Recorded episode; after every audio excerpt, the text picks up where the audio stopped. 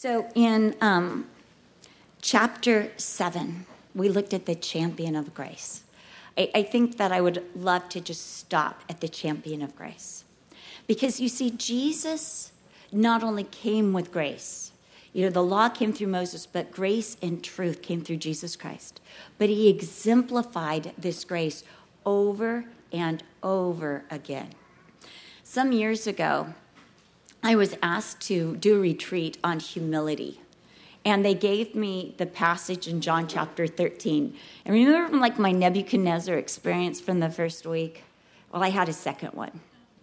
I was ready to tell those women how to be humble. I'm in trouble every time I try to do that. Every time. In fact, sometimes I'm asked to do retreat and I'm like, what is the theme?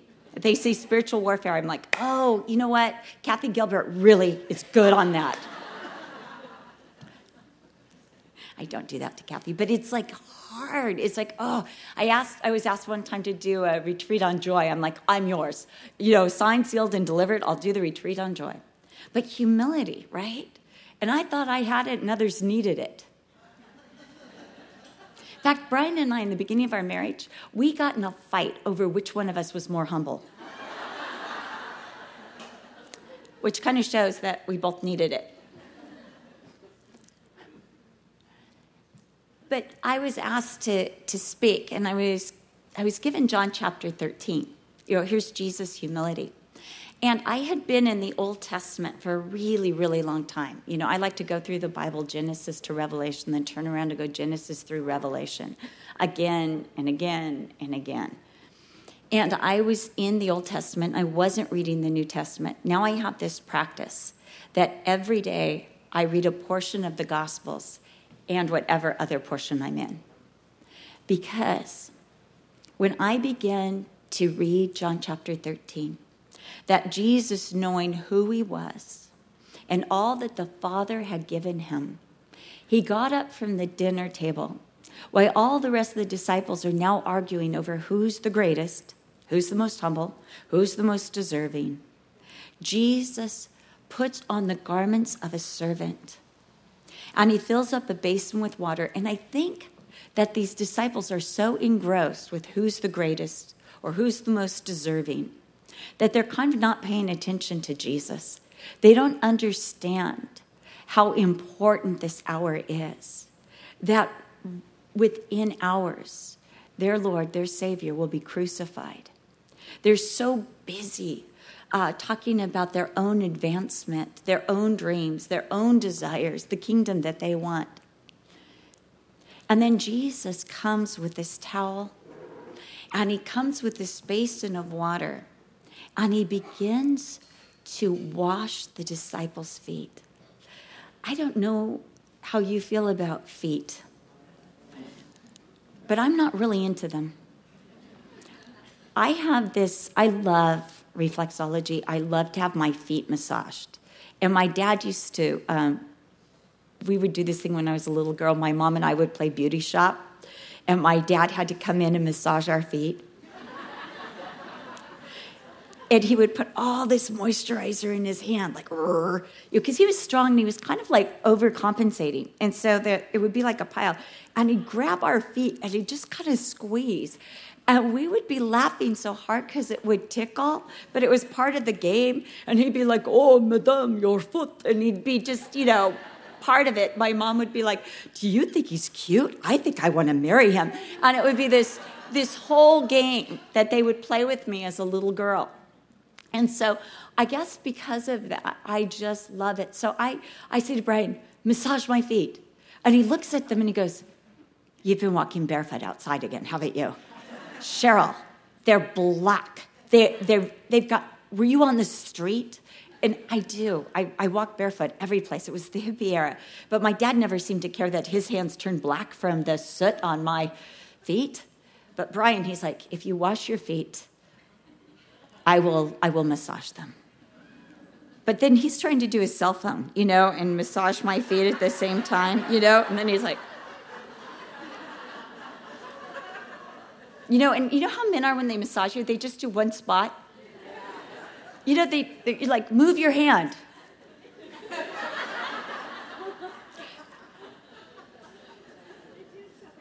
They do. I think that at a I think at the next couples retreat, this is what we do. We have a separate class for men on how to give massages to their wives.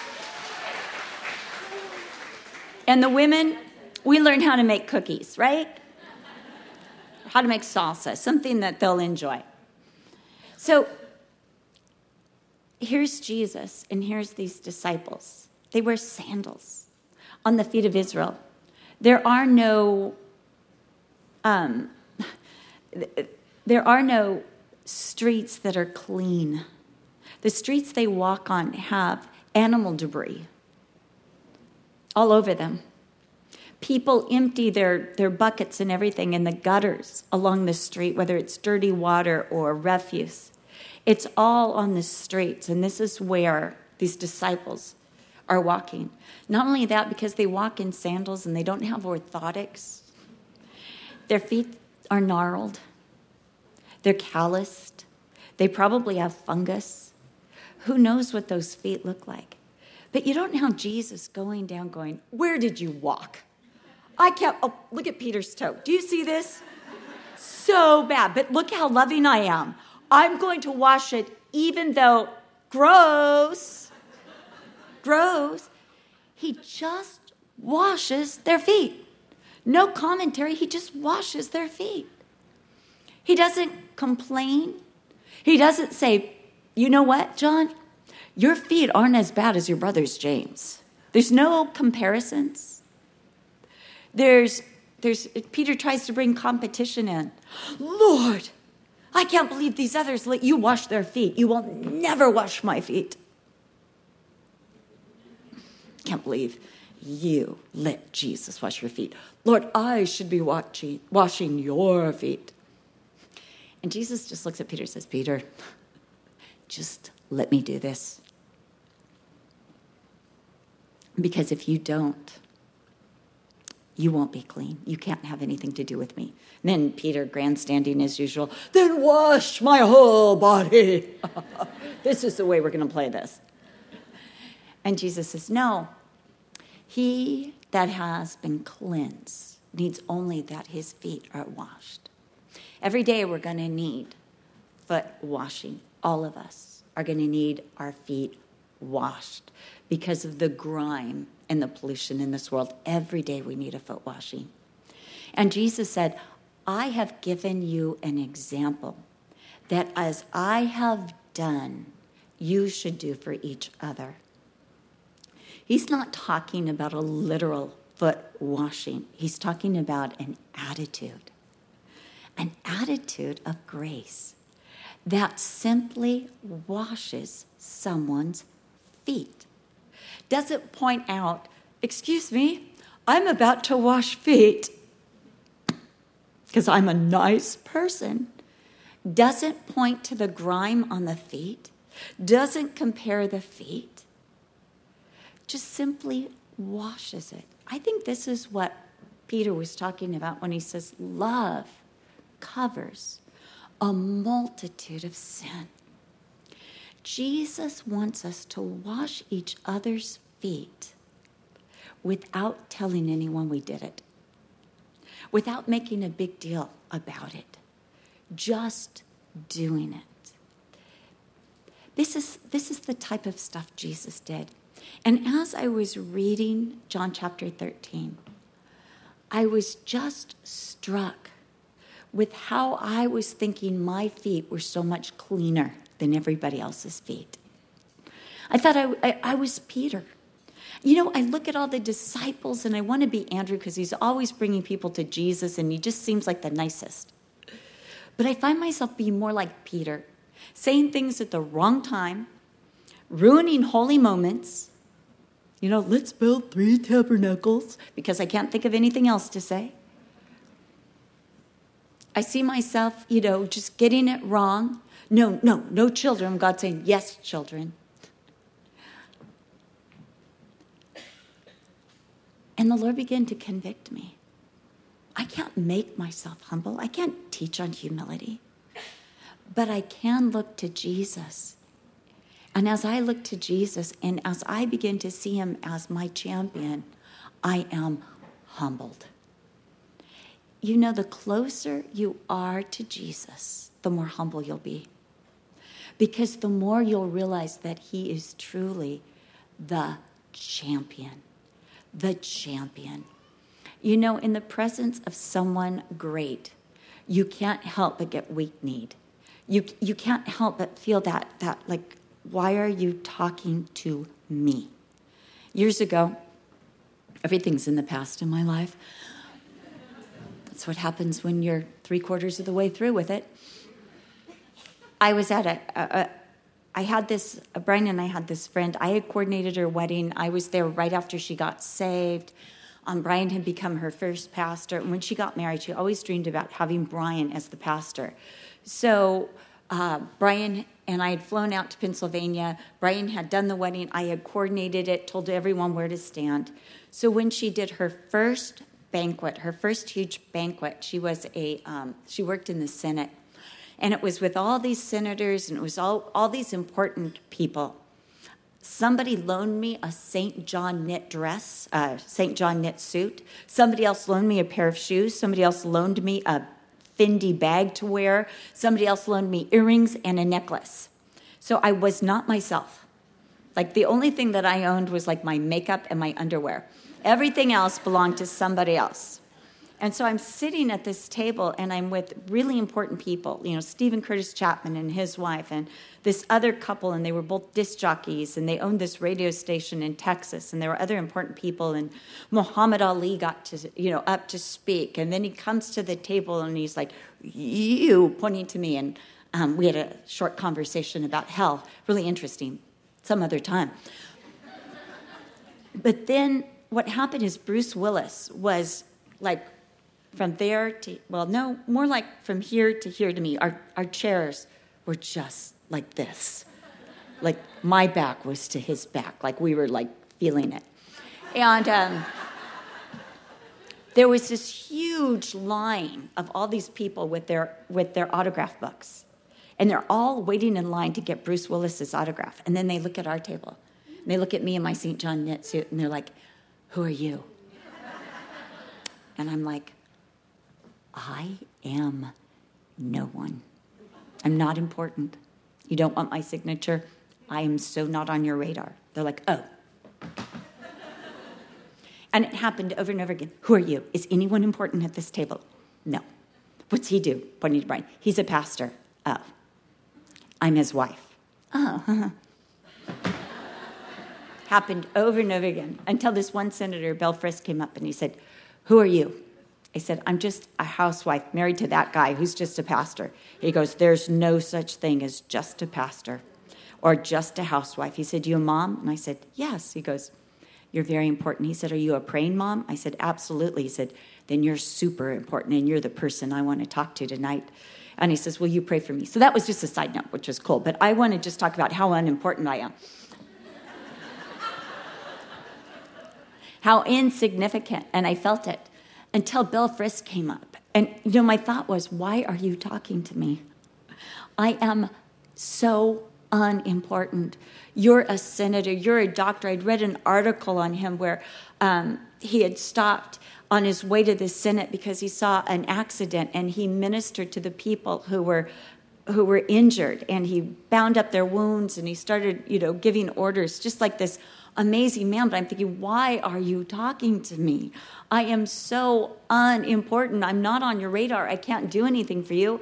I can't even give to your campaign because my kids took all my money. I have nothing. I have nothing.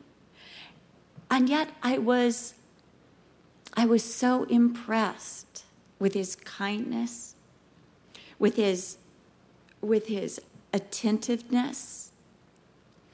It just humbled me to the core that he would spend time talking to both Brian and I. It was amazing. But how much more the King of Kings and Lord of Lords, who humbled himself and became a man and took on flesh and blood, that he might fight for us, that he might fight the devil. I was just reading the temptation of Christ in Matthew 4 that he might fight and resist the devil, that he might show grace to his enemies and to his friends, washing their feet, being a servant. Jesus is so amazing, so great, so kind, so beneficent, so wonderful. And he came in grace. If he had come in truth alone, we'd all be dead. None of us could stand up to his righteousness. But he came with grace and truth, grace first. And he won on the cross grace for us. When he died, he won grace for us grace that covers all our sins, grace that brings us into the riches of, of the Messiah, grace that gives us all the promises of God. Such grace. And he exemplifies grace over and over again. He came with grace. He is the source of all grace. He exemplified grace. He gave grace. He fought for grace. And He gives us grace. And He wants us to be so filled with grace. So the call of Jesus to all of us is to first know the grace that He has given us. Know it. Know it that you're forgiven as far as the east is from the west. Know how loved you are. But fill your heart with this grace. Fill it. Accept it. Receive it. Apply it. Fill up with it. Now, going to the next chapter, chapter 8. God has this grace. And he wants to call us as ambassadors to this grace. He wants to use us to share the grace that we have received with others. He wants to offer this grace to everyone, but there's a problem. It's called the Jonah problem. And we all got it. We all have it. We want great, we're very selective with grace. We could probably make two lists one that we want people to have grace, and the other one the people we don't want to have grace. And if we're honest, unless you're having a really good day, I want everyone to have grace. If you're honest, there's at least one person you're like, really? We're going to give them grace? After what they said, after what they did? Grace. Jonah was called by God to grace. You know what's interesting to me? Sometimes the people that are shown the most grace are the most graceless people. I ha- thank you. I was coming, I was coming out of uh, Sprouts, where I practically live, and if I was more organized, I wouldn't be there as much. But I'm coming out of Sprouts, and there's a lady begging for money, and I happened to have five dollars. That's all I had, and I gave her the five dollars. And she looks at me and she goes, You think this is enough? You think this is going to help me? I don't know where she was from, but she did have an accent. You think this is enough? Look at you. How many bags of groceries did you get? You've got three or four, and you give me five dollars. And I looked at her and I said, Can I have it back? I mean, honestly, I want it back. No, you may not have it back, you cheapskate. I said, That's all the cash I have. Well, why don't you take me into the market and buy me everything I want or everything I need? I said, One, I don't know you. Two, I should report you. I was in a bad mood to CPS because you've got your kids out here begging too, and this is this is wrong. And I said, I was doing that for the daughter. And I said, you know, you're just not very nice. That's probably why you don't have a job. I was in a bad mood. Bray was in the car. He's like, What was going out there? Uh, I don't know, just sharing the gospel with somebody. He said, I saw you, you gave her money. I said, Yeah, I wanted it back, but uh, nevertheless. But, you know, sometimes the people that need the most grace are the most graceless. And I think Jonah is one of those people. He didn't want to show grace to Nineveh. Why? Well, he was very much a patriot, you know, up with Israel. Down with Ninevites. Down with every country that's not wearing the red, white, and green. Down. He was very ethnocentric, very for his people, to the point where he couldn't see the need of, of any other people.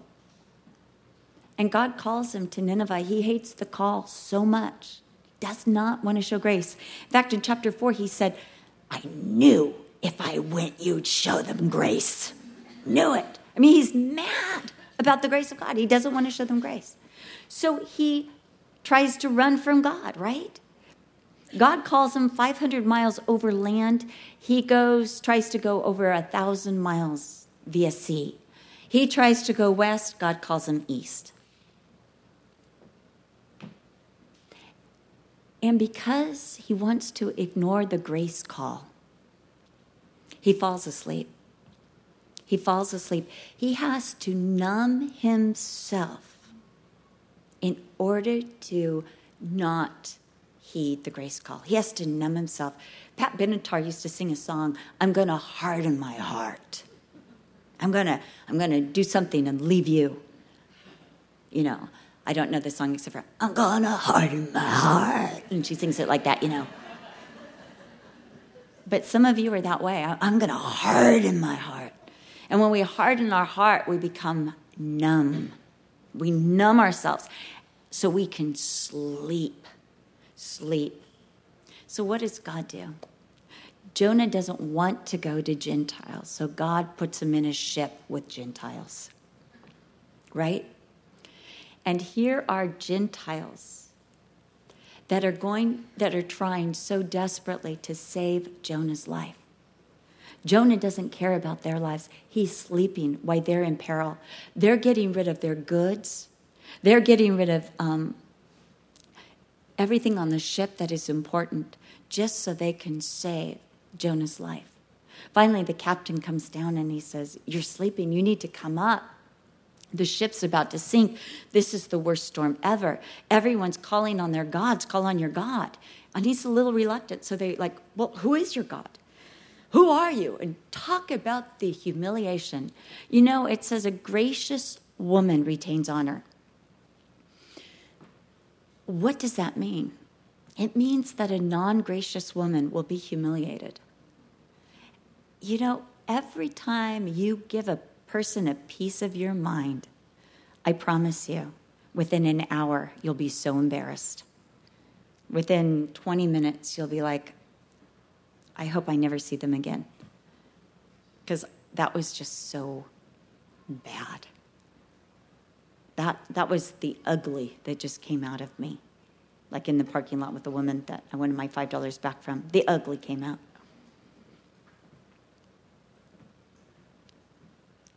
and jonah was asleep to the peril of these men he comes up on board and he's got all these embarrassing questions where are you from i'm a hebrew what are you doing running from my god my God's responsible for this storm, and it's all about me because I'm disobedient. Throw me overboard, and it'll be over. And these men try so hard to do everything but throw Jonah overboard. They don't want to do it. They want to save Jonah's life. But Jonah doesn't care about saving their life. He's ready to sleep while others perish in the storm. God's put a call on our life to show grace to others. Because the world doesn't know grace. They don't know what it looks like, tastes like, feels like, acts like. That's why Jesus came in grace and truth. He showed what grace looks like, what grace sounds like. Gracious words. He showed what grace feels like, what grace does the goodness of grace, the tastiness of grace. But Jonah, he's willing to let others die. So finally, the sailors, at Jonah's insistence, and because the storm is getting so bad, they throw Jonah overboard and there's an immediate calm. The Bible tells us in the book of Jonah that the Lord prepared a great fish. And this great fish, which my grandson swears is a megalodon, because they found a megalodon um, in the Mediterranean just about 15 years ago. It's huge and it's on the bottom of the Mediterranean. They thought they were extinct. Uh, megalodon is a uh, it's a type of fish that is like larger than a gray whale, I'm a sperm whale. It's absolutely huge. He showed me pictures of it. Look, Grandma, look what they found. See, that's what swallowed Jonah. Okay, hon, whatever you say, I believe you. And he had to teach me megalodon. I got it. Uh, like huge ladon. That's what it is, a mega ladon. Swallows Jonah. And for three days and three nights, Jonah feels what hell is like. This is what he was conscripting those people to. This is what he wants the Ninevites to experience forever and ever and ever. He wants, this is it. And the Lord's letting him suffer in this. So he will not want anyone to suffer that kind of end, that kind of future, that kind of life. I don't believe it's just a hell that happens after death. I believe Jonah was experiencing the life of a Ninevite. We're told that the wickedness of Nineveh was so great that it reached up to heaven, that, that God couldn't ignore the wickedness of Nineveh, the violence, the, the sorrow, the pain. I believe that people in Nineveh were living just to survive. That they would just take a breath and then something else would overwhelm them and they just kept coming up for air. That they felt constrained by, by all the tyranny and all the, the oppression around them that they felt like they were caught and that they were just being eaten away by life. And in the belly of the well, God, or big fish, megalodon, because the Bible calls it a big fish, not a whale for those of you who are literalist. I do know my Bible, but I did go to Sunday school and they always said big whale, so it's the Sunday school teacher's fault, just saying. And some of those songs some of those books that show a cute little whale that, let me swallow you. Not the real picture. So Jonah cries out to God, and in God's grace, he hears Jonah. He hears him, and he delivers them, he saves them. Years ago, when Char was, I told you in the past, Char, who is now 36, was three, we taught him the story of Jonah. And he could say it, and he had this little list, so it was really cute. So, you know how when your kids do something cute, you want to show them off to grandma and grandpa? So, we took him to my mom and dad, and we're like, okay, Char, tell them the story of Jonah. And he's like, Jonah didn't want to obey the Lord, and he tried to take a ship across the sea to get away from what God told him to do. And what happened? He got swallowed by a big, big fish. And then what happened? He prayed. And what did he pray? Oh Lord, spit me out.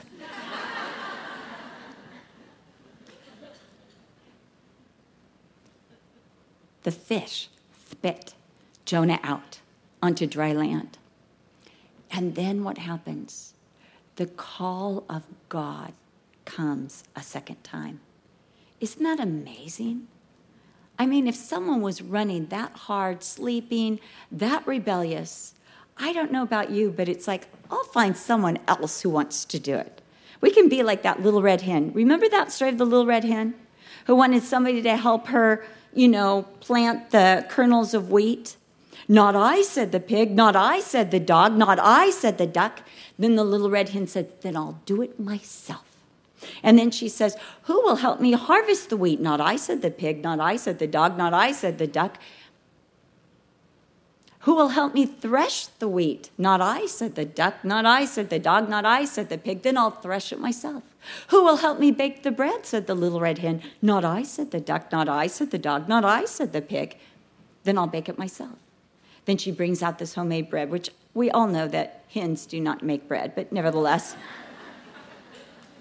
suspend your incredulity for a while.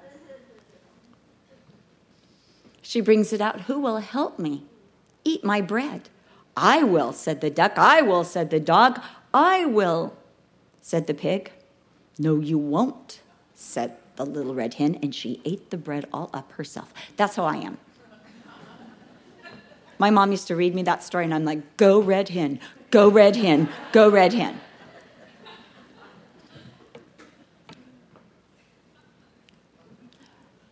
God doesn't do that to us.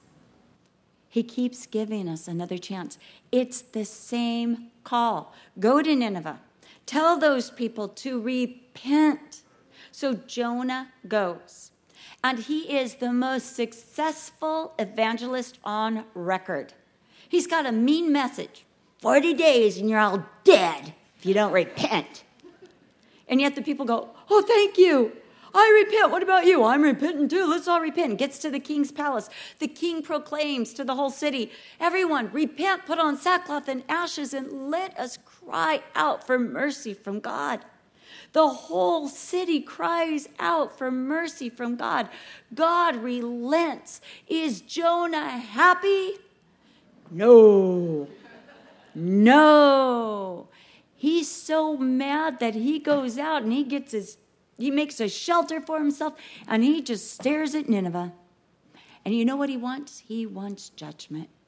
He is waiting for judgment. That's all he wants is judgment to come down on the Ninevites. And he's arguing with the Lord out there. I know. I, this is all your fault. I knew you were gracious. I knew you were merciful. I know that you always relent and doing wrath because you just want to save people all the time, just want to spare them. You know, I think Jonah knew what a lot of us forget that God is not willing that any should perish, but that all should come to eternal life. But he pitches his tent in the desert, waiting for judgment. And let me tell you this it was a dry, deserted, desert, hot, miserable place to be. But I know a lot of Christians who have pitched their tents outside the church, outside the body of Christ, and all they want is judgment. And they're just waiting for judgment. You know, they're singing that somebody done somebody wrong song. And that's all they do, waiting for judgment. And when you're waiting for God to judge somebody, even if that person deserves judgment, it will ruin your life. You will be in a dry, deserted desert and miserable, all alone, miserable. And that's where Jonah was, just watching Nineveh, just wanting God to judge, not liking God's timing not liking God's grace, not liking God's mercy, but just calling down wrath and wanting wrath instead of mercy. Jonah sits there. And I love how God's going to teach this graceless prophet again, again, instead of saying, you know, I'll get another prophet who's nice God works. And now it says that God prepared a gourd. And he brings up this gourd and it provides shade for, for Jonah. It's miraculous. It just grows quickly. And Jonah can find some relief from the scorching heat of the sun. But then God prepares a worm, one worm. And this worm eats away at this gourd, and the gourd dies. And Jonah is is so upset. But then God has one other thing He prepares a really hot east wind as if it wasn't hot enough. And temperatures in that desert can reach up to 140 degrees. There it is. And this hot wind is blowing across the sand. And Jonah's exposed to the elements with no relief, and he's absolutely miserable. And in this miserable state, God begins to speak to him about grace again.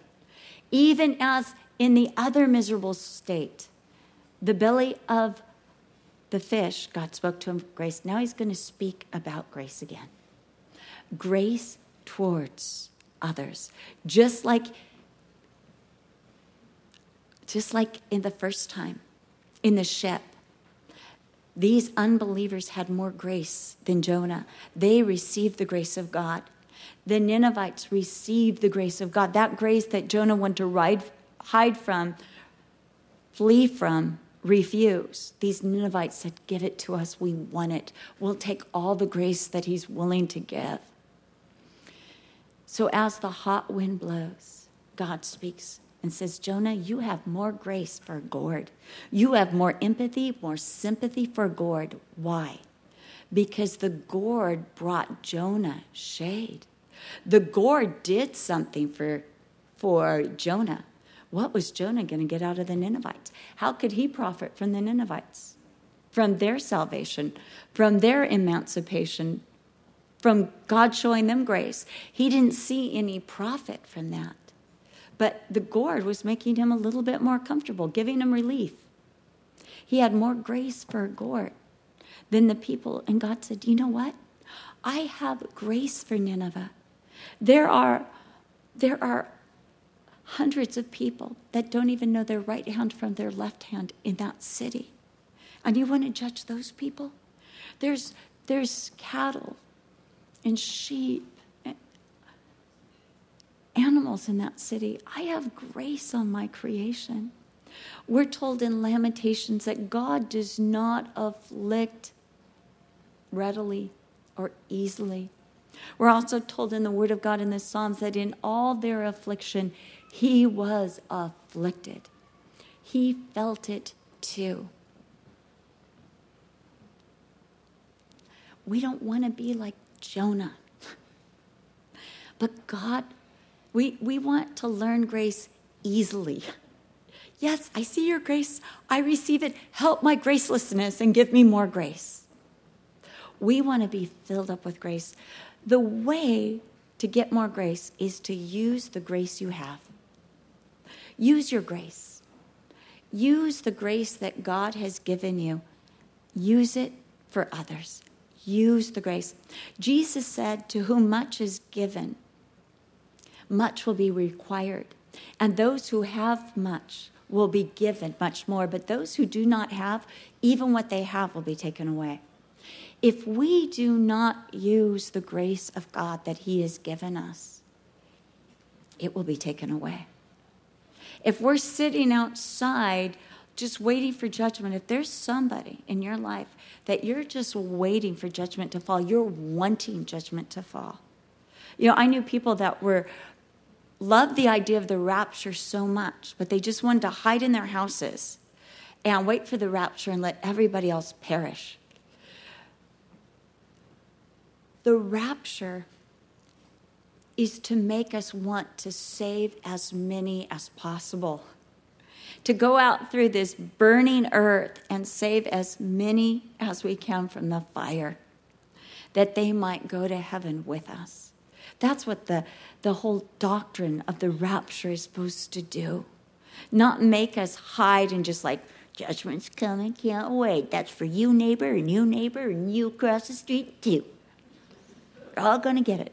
I've told you this story before if you've gone to Joyful Life, but I was walking through this place called um, Hyde Park. There was a woman, she's all she was wearing like a nurse's outfit, like a white hat, she had a bullhorn. And this is what she was doing you're going to hell, and you're going to hell, and you're going to hell, and you're going to hell. And I stood in front of her. And I said, I'm not going to hell. I'm going to heaven. No, you only. Uh, she never put the bullhorn down. No, you only think you're going to heaven. You're going to hell. And I said, No, because the blood of Jesus Christ has forgiven me every sin, and it has made me a child of God, and the Spirit, the eternal Spirit of Jesus Christ, lives in me, and I'm going to heaven to be with my Savior and my King forever and ever. Nope, you're not. You're going to hell.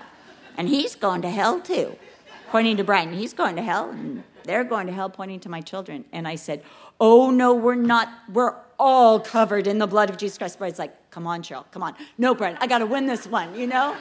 I think I can take her down. But here's someone, you know, got the Jonah thing. just waiting for everyone to perish. I'm saved. I don't care about you. I know the God of Israel. I don't care if you know the God of Israel. I know the redemption, the emancipation, the goodness, the grace of God. Don't you want everyone to know that grace? Don't you want to show them and exemplify and draw them in? There is nothing like the grace of Jesus. Nothing like it. It removes competition. It removes comparison. It removes all condemnation. It removes all complaining. It removes all corrosive speech. It removes it. When we speak grace, and Paul said, let your speech be filled with grace. Oh, when we speak grace over each other, it changes everything. When we wash each other's feet with grace, just, oh, they're not that bad. Don't they feel fresh now? Does this tickle? When we do this to each other's feet, when we seek to be filled with that same grace that was in Christ Jesus, that He wants in us, and we begin to use this by the grace of God, we begin to use it. Oh my goodness. There will be revival like you can't believe. There will be a change because the world is thirsty for the grace and they, they haven't seen anything like this grace. Now, maybe you're saying, Cheryl, I want that grace, but you don't know my life. I've got all these impediments to grace. For instance, if I didn't have the husband I have, I could have grace. But if you were married to Herman, you'd have a hard time too. Or maybe you're saying, Cheryl, if you lived in my neighborhood or had my neighbors, mm-mm. I could serve God so much better if I didn't have this husband or this marriage or this neighborhood or this neighbor or this job or this deficit. Paul said, God, I could serve you so much better if I didn't have this thorn in the flesh. And God said, No, you couldn't. No, you couldn't. Because if you didn't have that thorn in the flesh, you might be doing things I haven't called you to do. You might be going hither, thither, and yon. But I've given this to you to hold you close and to show you the sufficiency of my grace. Paul, this is better. It's better this way. Because now, in this place of deficiency, Paul, you're going to know a power and a strength that is divine. You are going to know a love that is supernatural. You're going to know an extraordinary motivation that you've never felt before. You're going to do things not by your own strength, but by the power of my grace. And it's going to be better. And when Paul began to feel that grace, he was like, oh, this is amazing. I have realized that when I'm weak, then I'm really strong. So now I'm like, infirmity, bring it on. Pain, oh yeah. Because I have begun to see Jesus' power. I've begun to feel his power resonating through me. You know, one of the worst things we do as women is when people come to us and ask for prayer and we try to give them advice. We give them a recipe. We give them, no offense, an essential oil when they need the essential Jesus. They don't come to me to have Cheryl's advice. I'm not a financial consultant. I'm not even that good with my own finances. I am not a dietitian. I am not a nutritionist. I'm not a doctor. I'm not a psychologist. I'm very limited, and God has limited me in those fields so that when people come to me, I can only give them Jesus. That's all you're going to get just going to get Jesus. We're going to take you right into the throne room of grace and say, Here she is. I'll leave her here, and uh, I'm going to go to the beach. but we need to give people grace. We need to run them into the throne room of grace and say, Here, Lord, I present this person to you, and they need you. God wants to use our deficits, but so many times we're saying, No, no, no, I've got this deficit. And God says, Mm mm, it's through this deficit that you're going to see my strength. It's through this deficit that I'll be glorified, that you won't lean on your own understanding. You won't lean into yourself, but lean into my grace. On the other hand, sometimes we say to the Lord, if only I had, If only I had. If only I had a husband like Brian Brodersen. Don't say that. if only I had a friend. If only I had a dog like Barnabas. Don't say that. He pulls. He almost pulled me into a, the water the other day. And ingrate. if only I had money in my bank account. If only I had a million dollars. If only I had a better house, then I would have people in for a Bible study. If only I had a better this. If only I had this or that. Don't say that. Because even in that, God says, I want to be your everything. I want to be your bank account. I was reading this morning in Matthew chapter 6, where God says, or Jesus says, who is God, your Father in heaven knows what you have need of. He said, the Gentiles, speaking of those without God, they're always worried about what they're going to wear, what they're going to eat, how they're going to live. But it shall not be so with you, because you have a heavenly Father who feeds the birds, who cares for the lilies and are you not of much more value than these? But seek first the kingdom of God and, and His righteousness, His strength, His grace, and everything you need will be given to you. Everything comes after that. Make that a priority. We have a champion of grace who came with grace, exemplified grace, fought for grace on the cross,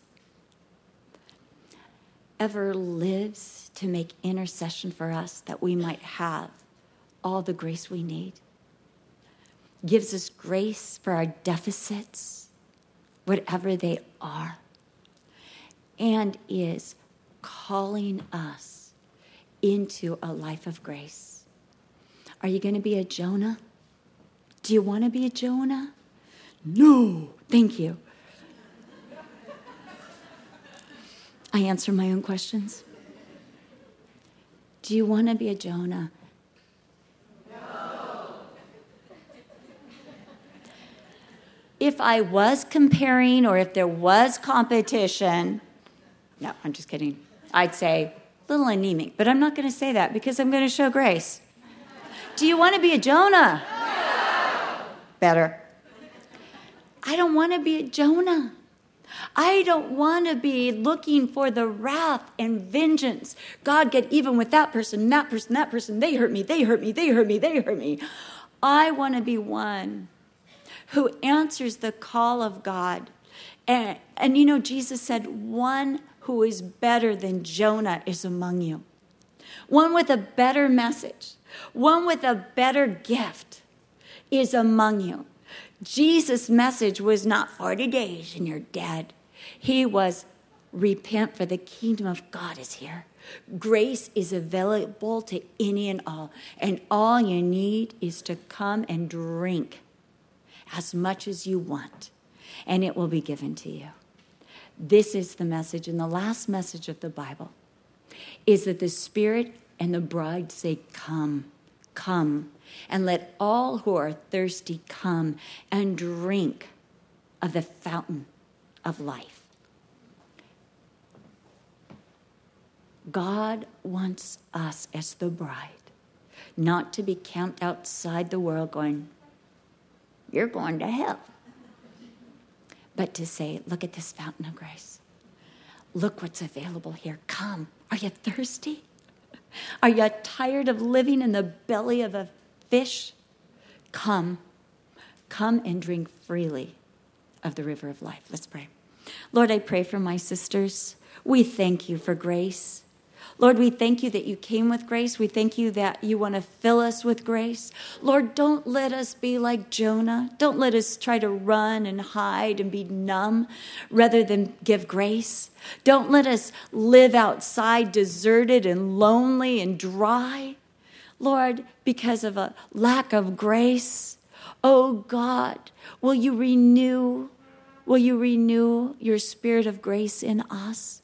Lord, may we open right now our hearts wide. And right now, I'm just, let's just take a moment. And just right now, just ask God to fill your heart again with grace. You don't even have to ask Him to drive out the gracelessness. Just let the water of grace just flood out everything that doesn't belong in that heart. Just with your eyes closed, just don't hit the neighbor. Put your hands up as big as you want your portion of grace to be. As much grace as you want, let it be seen by how high and how, how big your, your whatever hands going up in the air thing is. Just ask Him for grace. God, I, we want grace. Lord, I want a Mount Everest of grace. I want an ocean of grace. I need grace, Lord. Your daughters, you see them right now as every eye is closed. Lord, flood over us right now, each one with that river of grace. Drive out all the gracelessness. Lord, if we're living in a desert, make it an oasis. Lord, change us. Work in us by grace. Lord, not by our self effort, not by getting our deficits filled by this earth or by our own effort, but simply by the Spirit of God, flood us with grace and do your greatest work in us, that you might work through us your grace. In Jesus' name, amen.